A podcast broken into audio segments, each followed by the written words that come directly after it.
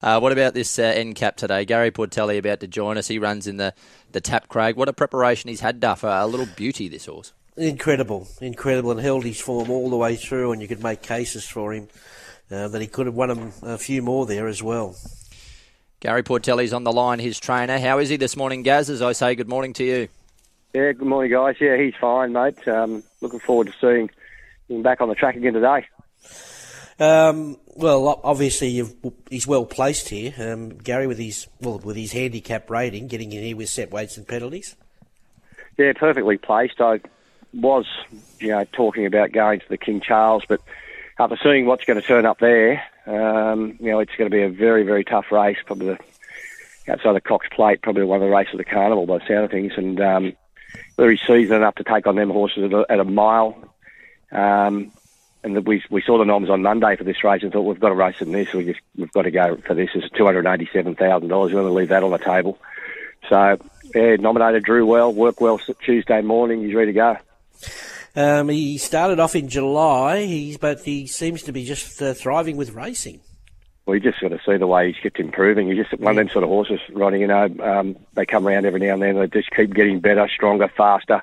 He's done all that, and he's just absolutely glowing. He's he's so well. Um, you know, he's regular track work rider. Nick Hyde rides him, and it's just coming off the track. He's just hanging on for grim death. You know, he's that well, so he's, he's in good order. He'll just do his thing here, go forward to, to a certain extent, and try and just find a, a spot just behind them. Yeah, I'd reckon he'd be probably fourth or fifth in the map by the look of things. You know, a couple, probably two or three go forward, and we'll slot in behind them, and there might be some pressure out wide. Who knows? But um, as long as we can get the one off, he's got a massive finish. Like I know last week we hit the front before the corner at Rosehill and we run down late, but some of his best runs are when he's just come off their backs and had a real good crack at them. And, you know, if he can get clear running for the time he straightens, uh, he's got that finish. And I'm, I, I just love watching the way he opens up and the straight just keeps extending. Anything left for him after today if we get through it okay? There is a race there, but obviously we've, we've got to keep remembering they're not machines and that um, we're getting out in the prep now. Be five runs for the campaign today, but there is the the um, Presnell calendar, which is over a mile for three year olds, a million dollar race. Um, and um, you know that'd be the race that would probably um, see us out, but we'll get through today. Mm, you know, I think Fireburn presents really well third up today, 1900. Looks a just a little jar out of the track, maybe. Looks a perfect race for her. Exactly, yeah. She's just been coming along nicely, and um, her last furlong was a really good last start.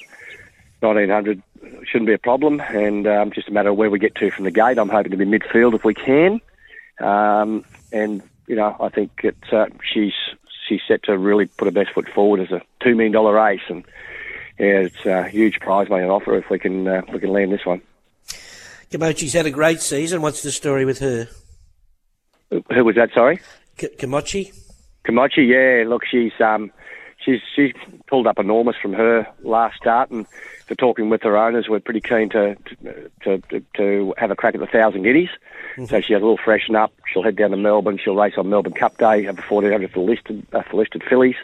Um, hopefully get that stakes win, and then uh, I think 11 days into the uh, in the thousand guineas, a million dollar fillies race, Group One. So that'd be uh, a perfect. Uh, perfect preparation for her. She's just been so consistent and tough as nails. I actually pointed her out to the boys here in the clocking tower this morning, warming up, and not many people have seen her out here in the morning, and, and she works so early. But um, just built like a tank, and she's firing around there with all, on all cylinders. She looks great. Lovely. Anything to add, Luke? Just wanted to ask about the Kembla one, Gaz. First up, Star Legacy beat Methuselah in a recent trial. He's won since. Um, any push there? Yeah, he um, he trialled really well, didn't he, that day at, at Warwick Farm? He reproduces that. He's be a good chance each way for sure down there. Okay, beautiful, mate. Uh, and our Sky Racing viewers are seeing that now, that trial on the poly track. Uh, finally, with NCAP, um, good luck today. Uh, I think sometimes we can overanalyze, can't we? We're looking for reasons to to get away from him, deep preparation and all all of that sort of thing. But I think the reality is, Gaz, if he turns up within a length of what he did last start, he'll win, won't he?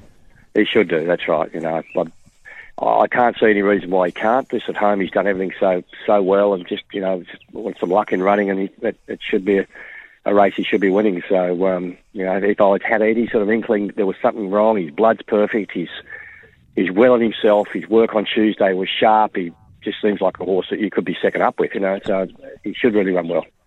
Have a good day, Gary. Thank you.